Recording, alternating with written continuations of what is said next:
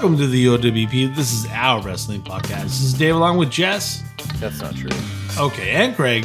Liar. All right, then, bringing you our perspective on the world of professional wrestling. No inside sources, no ties to the industry, just stories from the diehards, sharing opinions with you. And now on to our topic today the history of the NWA WCW US Championship. Hit us up on Instagram at OWP2019. Click on Linktree. You can find us on several platforms, including Apple, Spotify, SoundCloud, YouTube, iHeartRadio, Stitcher, and Google Podcasts. And anything that we talk about is inspired by the WWE Network. So do yourself a favor and get your free month today to watch anything WWE, WCW, ECW, and more. That title was long. Thanks, Jess, for that. You're welcome. Whatever. God, so angry. it's late on the West Coast, which means even later on the East Coast. So, guys, this will definitely be a filler episode. What do you say? Apologize to your six fans in advance. What a douche. Yeah, you know that New Jersey we have hundreds apparently. Yeah, shout out to Bergen. North Bergen? Yeah. Whoever's listening in North Bergen, thank you. Yeah, you're awesome, You're the bro. best. Like, seriously. Thank you for listening. We uh didn't know this championship's important. You shut up uh with your I will. I will shut up. Uh, this my is ass. the uh, this this Whoa. title's actually still around today. The WWE adopted this title when they bought WCW, and they still have the WWE US uh, Championship, which I did not cover. I stopped at the sale of WCW because I wanted to talk about a about uh, the About. real championship. Listen, Whoa. WWE they don't know what they're doing with fucking titles and shit right now. They just have to have a couple on each brand, and there you go. So I'm glad they keep the legacy alive, but at the same time, to me, the legacy died in 2001 uh, when the company was bought. So this covers everything from the beginning up until the sale of WCW. Ooh, that sounds like a lot of info. Oh, for fuck's sake. I mean, You're disgusting. yeah, I mean, it's, do you, That's Jess, true. do you, you view it, it's, it's the NWA's Intercontinental Championship, right? Do you view it at the same level or It's the- more exact- prestige in its own Um, way or no? it's kind of hard to to not say the Intercontinental Championship's like the uh, the bigger one, you know, because it's been around longer, obviously. But I mean, really, how how long has it been relevant? You know, Intercontinental Championship hasn't been really relevant for a while, um, Right. But uh, but n- no titles have, to be honest. Like over the last ten years, they've really just How? kind of How dare away. you? um, so I really just wanted to capture like the soul of this championship, which was the early years and stuff. And there's some big names that held it uh, on their road to becoming legendary heavyweight champions. So it's a this is a very important championship in the lineage of a lot of wrestlers' careers. A lot. All right. Well, we're going to jump into the mid Atlantic years. The NWA United States Championship was created for the NWA Mid Atlantic Territory on January 1st, 1975. Nothing like New Year's Day to kick off a new title, right? Two years before I was born. Oh my, Harley Race became the first champion by defeating Johnny Weaver. Sounds like a sitcom in the tournament final. It's always a tournament. Do Makes we know if it was a real tournament? I'm assuming it was real. I, I would assume yes. I think WWE likes to pull that chicanery, but I'll Yeah. believe I'll believe Mid Atlantic. They they, Yeah. did Yeah, they, sold it tickets. They sold tickets for that. They shit. actually went to Rio de Janeiro and did the fucking tournament. There you go. Johnny Valentine defeated Harley Race on July 3rd of 1975. However, his reign only lasted 93, 93 days due to a plane crash. Oh my, that ended his career. This was on the same plane crash that Ric Flair at, was actually on that broke his back, um, which is why we all speculate that Ric Flair always fell on his side um, going forward since his plane crash whenever he took any kind of major back body drops or suplexes, things like that. Uh, the title would change hands numerous times over the next two years. On July 29th, 1977, I'm days old here. Ric Flair defeated Bobo Brazil. Is that right? Come on, For- Dave. How do you not know Bobo Brazil? I'm sorry. For the U.S. title, this would begin Rick's first of five U.S. title reigns. He and Ricky Steamboat would begin their storied feud over the title and would switch it back and forth over the next two years. So, and most people remember them from their NWA Championship wars, but they actually feuded for quite a bit here for the U.S. Championship. So, Steamboat and Flair's rivalry was born over a feud of the United States Championship, which they both traded back and forth. Almost. What are you going to say now about the guts of Ricky Steamboat? Come on!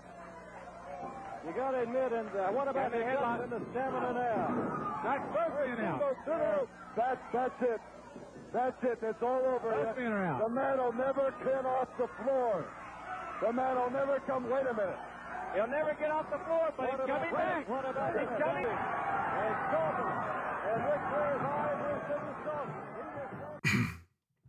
Yeah, that's pretty cool. I mean, a lot of people think about Ricky, you know, WWE and switching later, but he was he was back and forth quite a bit, and him and Flair had a lot of feuds even before like world title nostalgia, right? Yeah, and I'm and I'm jumping around a bit here too. I try to keep it in chronological order as much as I can here. But I mean, there's been a lot of US champions, but like I'm I'm jumping up and down here too to the notable feuds and matches that come from it. Yeah, I'm I'm trying to wrap my head around because I just always remember Flair and the NWA champion. Like, who's got the belt in 1977? If Flair and, S- Uh, and Steamboat, I believe it I believe it was race.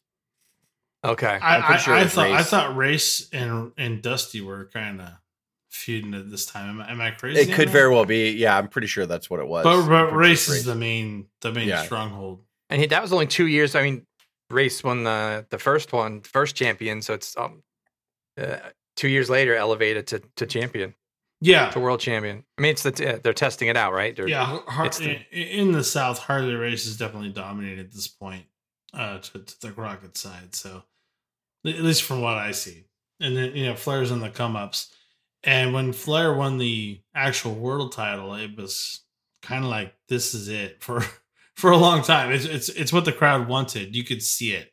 So Flair becoming a multiple champion over time was was just meant to be.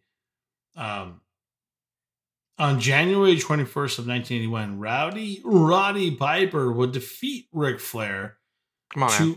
oh, come on now to defeat Yeah.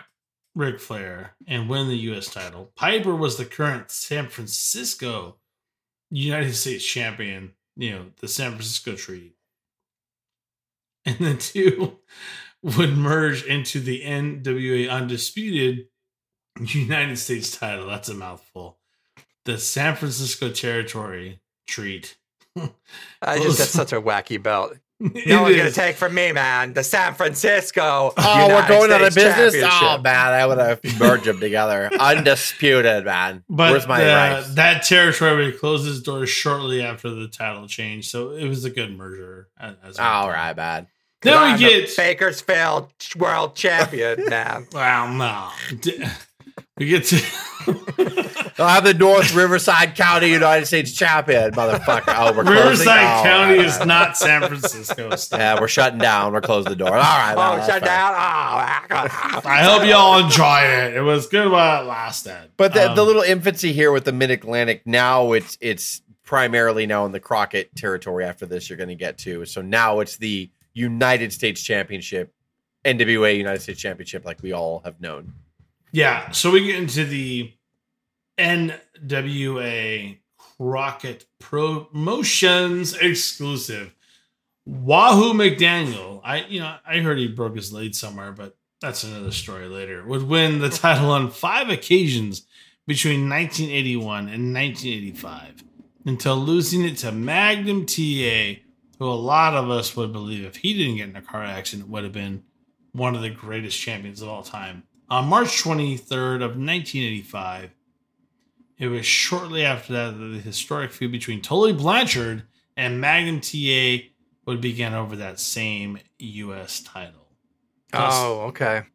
You, you got you, you know, you're picking up what I I'm laying can, down here. I can see this. The brutality of this match as a as a kid seeing this on videotape. That ooh, yeah. Starcade 85, Magnum defeated Tully to regain the U.S. title in a steel cage I Quit match. This To match, day. I could still watch it to this day. It's one of it's probably my favorite U.S. title match the violence that they did with the chair and the way they ended it was amazing. Like this match So easily you could go back and watch it now. I'm it's so label it label it here. Starcade eighty five.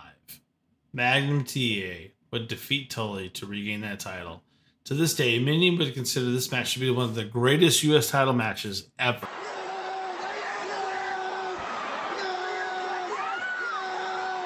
Tully saying yes. Tully said yes. Tully said yes. He said it. Tully said it. Magnum TA will at stake and Tully Blanchard yes.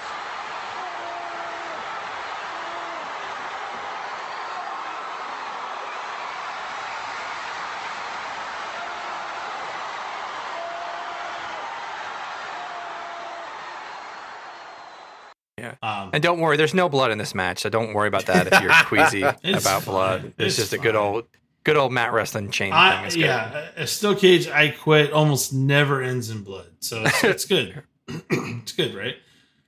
On August seventeenth of nineteen eighty six, a Nikita Koloff would defeat Magnum in a best of seven series of matches to win the championship. That's kind of a cool. The best of seven. It doesn't come up too often. We see a lot of people recently. underplay Nikita's. You know, he wasn't the best, like cleanest wrestler in there, but Nikita was around a while, like especially in the Crockett promotions here. Like he won t- the TV title, the U.S. Heavyweight Championship. Like Nikita was a big part. He won the tag titles with uh, uh, Ivan Koloff as well. So Yeah. like he um like it- Nikita Koloff's been around. Like a lot of people kind of shit on his work ethic and stuff, and I don't know I don't know if that's very fair um to do. But Nikita was a big part of the title picture here back here on the Crockett promotions. He was an, a part of major feuds as well. the the names that come in at this time are, are so familiar. It's so like, wow, that was that's kind of a different way I'd see that going. It all, it all kind of depends on where they fall on territory. You know, I, it all goes back to VCAM at the end of the day, right? Where territories die. But you see all these big names, you wonder where they fall and where they're going to carry into to, to major to major um, events. You know, going forward. So this U.S. title kind of gives you a good telltale tape of that. It's it's interesting because, well, we're thinking about this guy, but is he is that person going to make it to the next level? And that's that's what these titles are really all about, right? So, oh my goodness, on July 11th of 1987, Lex Luger would join the Four Horsemen and win his first of five United States championships between 1987 and 1990 totaling 950 days. And my question is why? I'm sorry. Um, his most notable was his second reign, which lasted 523 of said 950 days. Lex Luger was like a dominant U.S. champion. Like he he was young when he won his first one, but Lex Luger was. I always remember him as U.S. As a matter of fact, Yeah. I know it's got a lot of lineage to it and everything, but when people say that's the way I grew up, I started watching wrestling in the late '80s. When people say U.S. champion, I automatically think of Lex Luger. Like He says, "Well, yeah." The match is over. He was out cold from the chair. Nikita still motionless in the ring, and the referee declares Luger the new U.S. champion. Nikita still motionless. Winner of the match and new U.S. heavyweight champion, Lex Luger. Tully Blanchard, Arn Anderson, members of the Four Horsemen charge into the ring to hug and congratulate the new United States champion. He Yeah, dominated would- that champ, and he was over as shit. By the way, if anybody doubts, I know his in ring work was questionable, especially when he got older in the NWO years. Like he was still over as fuck. By the way, during the Monday Night Wars, but his wrestling skills had declined greatly. But uh, Luger back here, there was something to him. Like he he hit his clotheslines a little stiffer back here. He Luger was good. Like He looked good with the here. belt Yeah. too. He Photo looked good shoots, with the belt. he yes. looked yeah. Like Yeah. Luger was not like a master wrestler or anything like that. I will never stick up for his in ring prowess or whatever. But his look, He's the He- WCW Ultimate Warrior at this point. yeah, he was. He looked amazing with belts and every. It, just the way his, his long hair. He was always in amazing shape. Uh, tan, like Lex Luger, like looked the part for sure. And he was a You can, dominant. make, you can make his titties go like he could Whoa! bounce his right, titties yeah, up and like- down. uh, I- opposite I- of each other. Because obviously Uh, trash, as they do. Uh, yeah. but no, like it, you know what I mean. Like, and the fact that he for total for over 900 days, like that's fucking crazy. Luger was a U.S. title staple from that 87 to 90. Absolutely. Yeah, th- this is a really interesting statement that you have here on the nose chest. At the Great American Bash in 1991, Lex Luger would vacate that U.S. title after winning the WCW World Heavyweight Championship from Barry Windham, but he technically didn't win it from Barry Windham. It was a number one versus number two contender match to fill the vacated title after Ric Flair had left to WWF. What's interesting about this, I want to make sure people understand Barry Windham never won the WCW, WCW World title. Am I right? Correct. He won the NWA title one He time. won the the NWA version when it came back for its second go. Exactly. Which is still like, it's an atrocity to me, but for another day. But that's interesting that Luger beat Windham. So Windham was at that level to a lot of people, but still nobody felt that they could put the title on And- Windham. Well, and I went over Windham a little bit too. Windham was U.S. champion in 1988 and had a notable feud with Dusty Rhodes. Uh, but again, like you know, it was just one r- reign for Windham and everything. And that's again, I'm just I'm hitting the highlighted the the big people that mean something to this title. Sure. But Windham was a Windham, Windham was a good U.S. champion too. The American dream is motionless. Windham now finally back in the ring. Oh, Tommy Young in position. Rhodes is unconscious. It was Garvin's right hand that did that.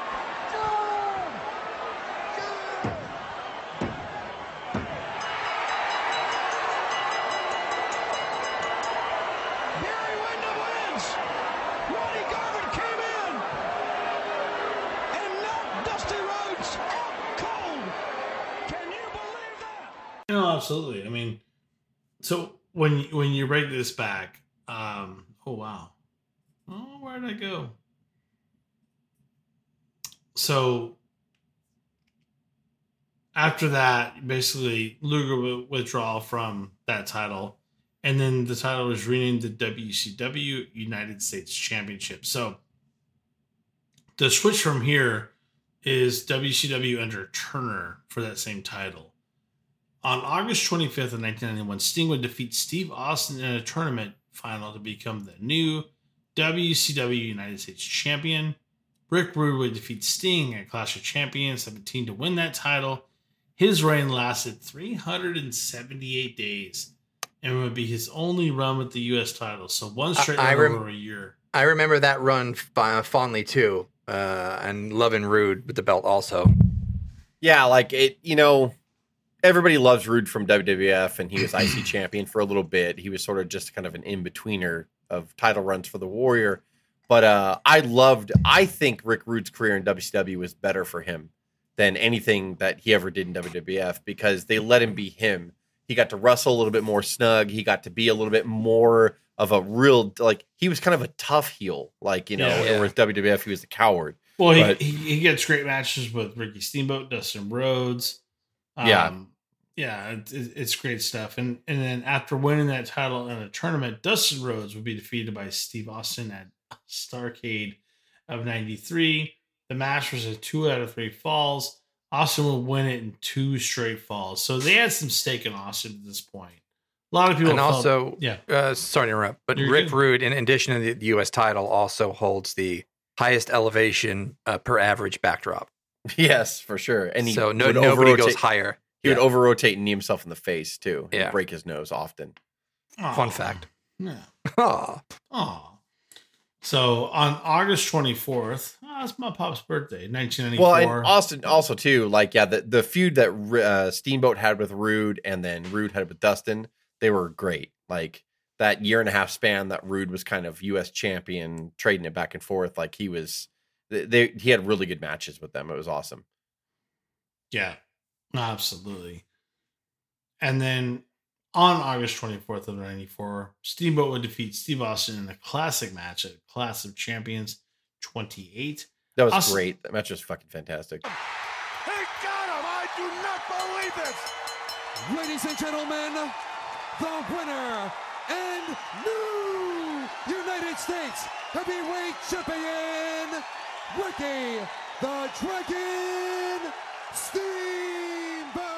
Austin won the title back though by forfeit at Super Bowl 94 on September 18th due to Steamboat being unable to defend the title due to a career ending back injury. Seconds later, Hacksaw Jim Duggan would make his debut and defeat. Austin for the title. He dives on it. One, two, three. Ladies and gentlemen, the winner and new United States Heavyweight Champion, Hacksaw Jim Duggan. That just doesn't sound right. That's yeah. Didn't know what they had. yeah, With th- Duggan, I know he should have been. Duggan- He's a Duggan's world the- champion. Duggan's the best, bro. After defeating Duggan at Starcade 94, Vader, of all people, would be stripped of the United States title on March 25th of 95 by Commissioner Dick Bach. Oh, Dick. Sorry. Uh, Nick Bockwinkel due to Vader continuously attacking wrestlers and officials. He's just a goddamn menace. That Vader. Yeah. you moonsault that ref one more time, we're gonna then we're strip that belt from you. Yeah, that's it. That's it. Uh, Oh, and he did. He moonsaulted it. So there was a tournament, as always. Sting and Meng would tail it up, but Sting would defeat Meng in that final to win his second U.S. title at the Great American Bash on June 18th of 1995. Uh, Craig was in college. We were seniors at that time, enjoying the summer. To give you a, a bit of an Yeah. Asian nostalgia. there. Yeah. That's my birthday, June 18th. Oh, baby. Happy Aw. birthday. Thanks, Sting. Sting won the title for you. Thanks, Sting. Yeah. Good for you. The title would flop around for the next couple of years, but the people that would be notable for these titles at the time would be DDP. He would defeat Curt Hennig for the title at Starcade 97. And then also in December of, of 97, uh, Goldberg defeated Raven for the United States Championship on 19, sorry, April 28, 1998.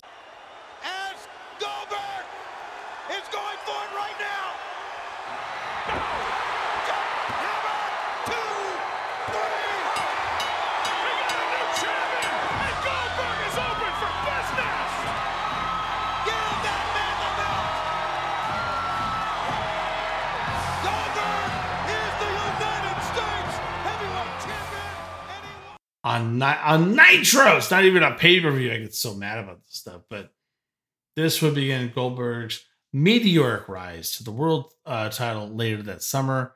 He would defeat Hollywood Hogan to win the WCW World Heavyweight Championship on July sixth, 1998. That's So my birthday. Three months later. Yeah. Wow. And then that title would be vacated on the US side. Bret Hart would come in and defeat DDP on Monday Nitro, July 20th, 1998, to capture his first WCW United States title. Scoop my heat.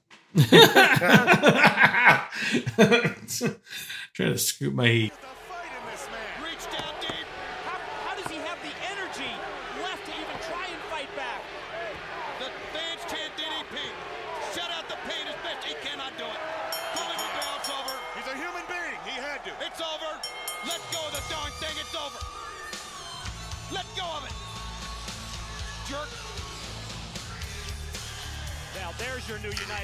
Heavyweight champion. Sid Vicious would defeat Chris Benoit to win his first U.S. title in Fall Brawl of 99. Until WCW went out of business, the U.S. title became an afterthought with very few notable moments. They were in a lot of trouble here, Jess, yeah? Yeah, they were just they didn't know what they were fucking doing. Like at this point. We've talked about it so much. Yeah. Yeah, WCW was in a world of hurt in after in the 1999 area pl- until they went out of business. So they just kind of threw it on whoever they could. Yeah. There, there are some bright spots here and there. Scott Steiner would win the title on April 16th, uh, 2000, and Lance Storm would win it on July 18th of 2000. He would put a Canadian sticker on the face of the belt to cover the American flag and call it the Canadian Championship. Good for you. I don't remember that, but that actually sounds yeah, fun. Lance Storm, I really enjoyed his run. Like he held the WCW Hardcore, the WCW Cruiserweight, and the WCW US title all at the same time, and he put uh, uh, Canadian stickers on all of them. I- It was I'm- awesome. Like, yeah, it was really good. I'm just saying, like, there's we're gonna have a, a segment probably sometime of, of underrated wrestlers, and I think that I I really do think that Lance Storm kind of There was down. only few bright spots of the downfall of WCW, and I I really enjoyed Lance Storm. Mm-hmm. Like during Lance. Storm is incredible. I I, I Yeah. think I think people if, if you don't understand wrestling, you're trying to figure out like the dynamics and the foundation of it. I think Lance Storm's can really he can really bring that to light. Just just go back and dig on a couple of Storm matches. You you'll be impressed. The the guy could grapple. He could he can go. He could do the ring work and then he could do the aerial work. He was pretty. He's pretty much a all around. You know, I want to say above average wrestler. And Yeah, he, he was, was a great. Har- he was a Hart Dungeon graduate, right? He yeah. trained with Yes. Okay. Yeah, the boy the boy was stretched and he he made it through. It's good to go. Um yeah, so yeah, Lance Storm is a is a hidden hidden gem. You need to all dig up some matches on Lance Storm if you if you don't know who he is. Uh, Booker T was the last recognized WCW US champion when the company was bought on March 18th, 2001. That was the final Monday Nitro. He would defeat Scott Steiner for the WCW Heavyweight Championship and hold both belts at the sale of WCW.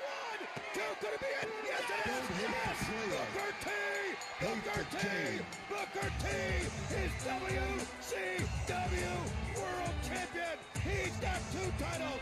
Get him all the hardware. He's the man. And he is just that. What a great way to put it. Booker T has added another run as World Heavyweight Champion. Make it four times. He's the U.S. King and the World King. He is Booker T. Do you have to give one any of them up, guys? Can't remember. Uh, when he went to WWE, he was noted that he had the U.S. title, and I think he just gave it to Chris Kanyon. And then Chris Kanyon took it from there. well, that was well done. Thanks, Yeah, thanks, it was, Chris. it was super generous. Yeah, But I stopped it there because, like, once WCW was bought, look, I know they've had the, uh, you know, WWE United States Championship for years now, like as as one of their secondary titles on one of their brands. But I don't know, man. I don't really, I didn't really want to talk about that in this episode. I wanted to talk about the U.S. champion that we grew up with and that started a little bit before that. So the history ended there. I put some fun facts here. And one fun fact before you read the rest, Dave, that I forgot was Sting was two-time United States championship. Fun fact is both of his United States championships were won from tournament finals. oh, Boom. so he never defeated the. He never the defeated a champion. current champion. He both Sting's U.S. title reigns were came in, uh, from beating Austin in uh, '91. I want to say it was, if I remember what you said back then. Mhm. And then he defeated Meng in '95 at Great American Bash. For I think that's US harder. Sting's my hero. He had to fight his way up in tournaments. He fucking Come on, his man. That's that's that's Macho Man times two. What? And Sting has just been keep. Big. Sid Vicious. So I, for, I forgot to put that fun fact in the fun fact. that is here. a good one. So, uh, more fun facts here about the championship. Johnny Valentine on July 3rd, 75, and Greg Valentine on November 4th, 1982, were the first father and son to Whoa. hold that championship. Greg The Valentine was Johnny Valentine's son? Yes. No. I- Yeah. I had no idea. I thought they were like fake Valentine names. Fake Valentine's. Wow. No. Yeah. Okay. That the my, my mind is blown with that. uh, father son were Black Jack Mulligan. He took it in March of 76, and Barry Windham on May of 1988. And the third were Dusty Rhodes with Dustin Rhodes. So November of 87 to January of 93. A lot of father son fun facts Yeah, on the that's- US title there. It's quite a few combos. Yeah. Uh, second fun fact Lex Luger, Ric Flair, and Wahoo McDaniel, I'm sorry, jeez, and Bret Hart have five reigns. The Bret Hart one is probably the most surprising. He has five U.S. title reigns in the WCW market, which is pretty incredible before they close shop. And we talked about this. Lex Luger has the longest combined days with 950 and the longest single reign with 523. Talked about it earlier. Snap the line to pick up an object. We've got a of rock. We've got a rock. The only way he can save himself is he's got to nail Luger. He can. Ring that bell. Ring that bell. Oh, yeah. Lex Luger. What a win. The Wolfpack and Lex Luger have the United States heavyweight title. What a win for Lex Luger over the Hitman Bret I mean, That's- Lex was he was trying to approach two years on that title hold. That's an impressive stat considering Yeah. from 1975 and the names that have held that. And Luger's the one that has the the, the longest combined days. Yeah. And yeah, just it adds to your just your point of when you picture the U.S. title, it's Luger. That makes a lot of sense.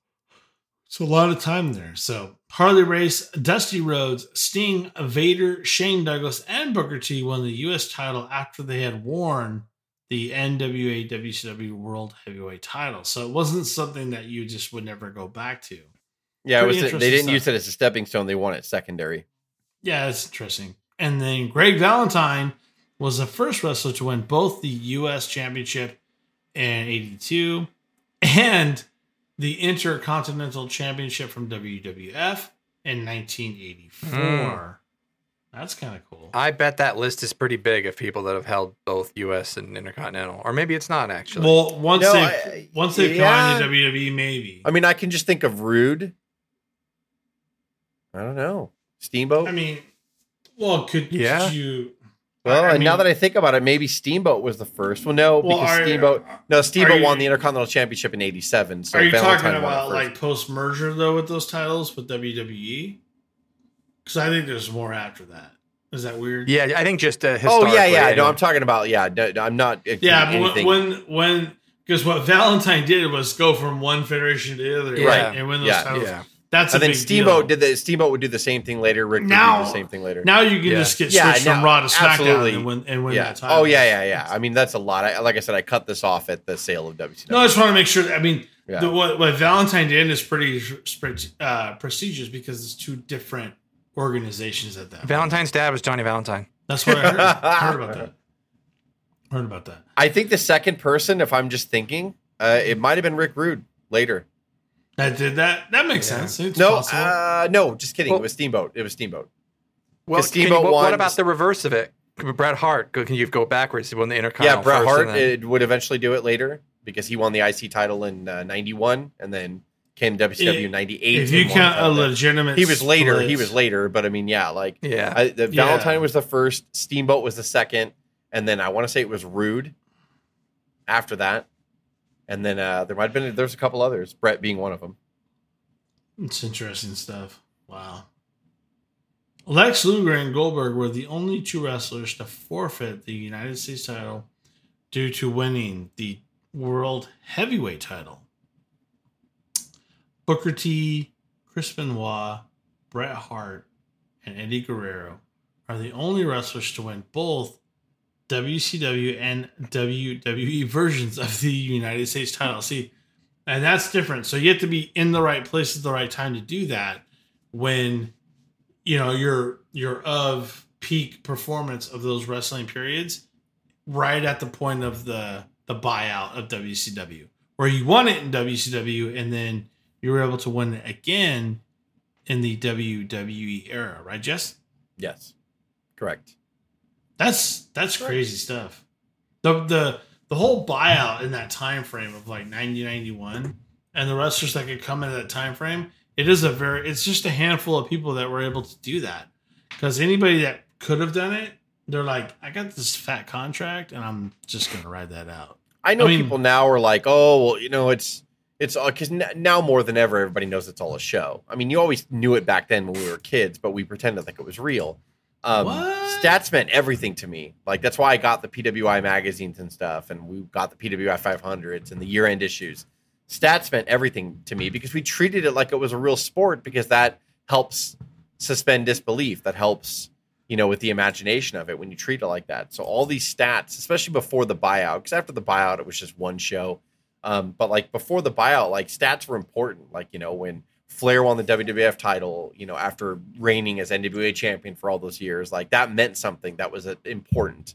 He was only the second guy to ever do that, and like it just kind of Yeah. it, it- all that stuff meant something. So I love the fun facts of the U.S. Championship before the buyout because it was, and I did throw in a little uh, post buyout uh, stuff there with that last fun fact of Booker T, Benoit, Hart, and Guerrero, the only wrestlers to win it, the WCW version of it and the WWF version of it. Um, but yeah, like it's just kind of fun. I love stats. I love titles like this because they're important. And back here, this meant everything. Like this was the second biggest championship besides the NWA heavyweight championship. Yeah, like a totally meaningless, but in uh, just talking about PWI, actually, we would take to heart and look at like the rankings of the top 10, even though I think they weren't provided and made up by the editors of PWI, but like it'd have the champion and then the, to the top contenders under that. And like, yeah, and number. the U.S. The, the Intercontinental Champion was always the number one contender to the WWF Mhm. Championship, which That's kind of never made any sense. No, and they're the- never going to. Yeah. And the WCW US Championship was the number one contender to the WCW slash NWA Heavyweight Champion. But it was always like, why are they number one contender? They never challenge because they they wear a secondary ti- title. Sometimes they did, but it was rare. Right. So that's uh, see, it was very quick this episode. Yeah. It wasn't that bad. Take us home, Dave. It, it was shorter. It was shorter than the title. To Dave's point, Whoa, whoa. son of a bitch. All right. Hit us up on Instagram at OW2019. Click on Linktree, and you can find us on several platforms, including Apple, Spotify, SoundCloud, YouTube, iHeartRadio, Stitcher, and Google Podcast. And anything we talk about is inspired by the WWE Network. So do yourself a favor and get your free month today to watch anything WWE, WCW, ECW, and more. This is Dave, Jess, and Craig with the OWP signing off. Have a good one.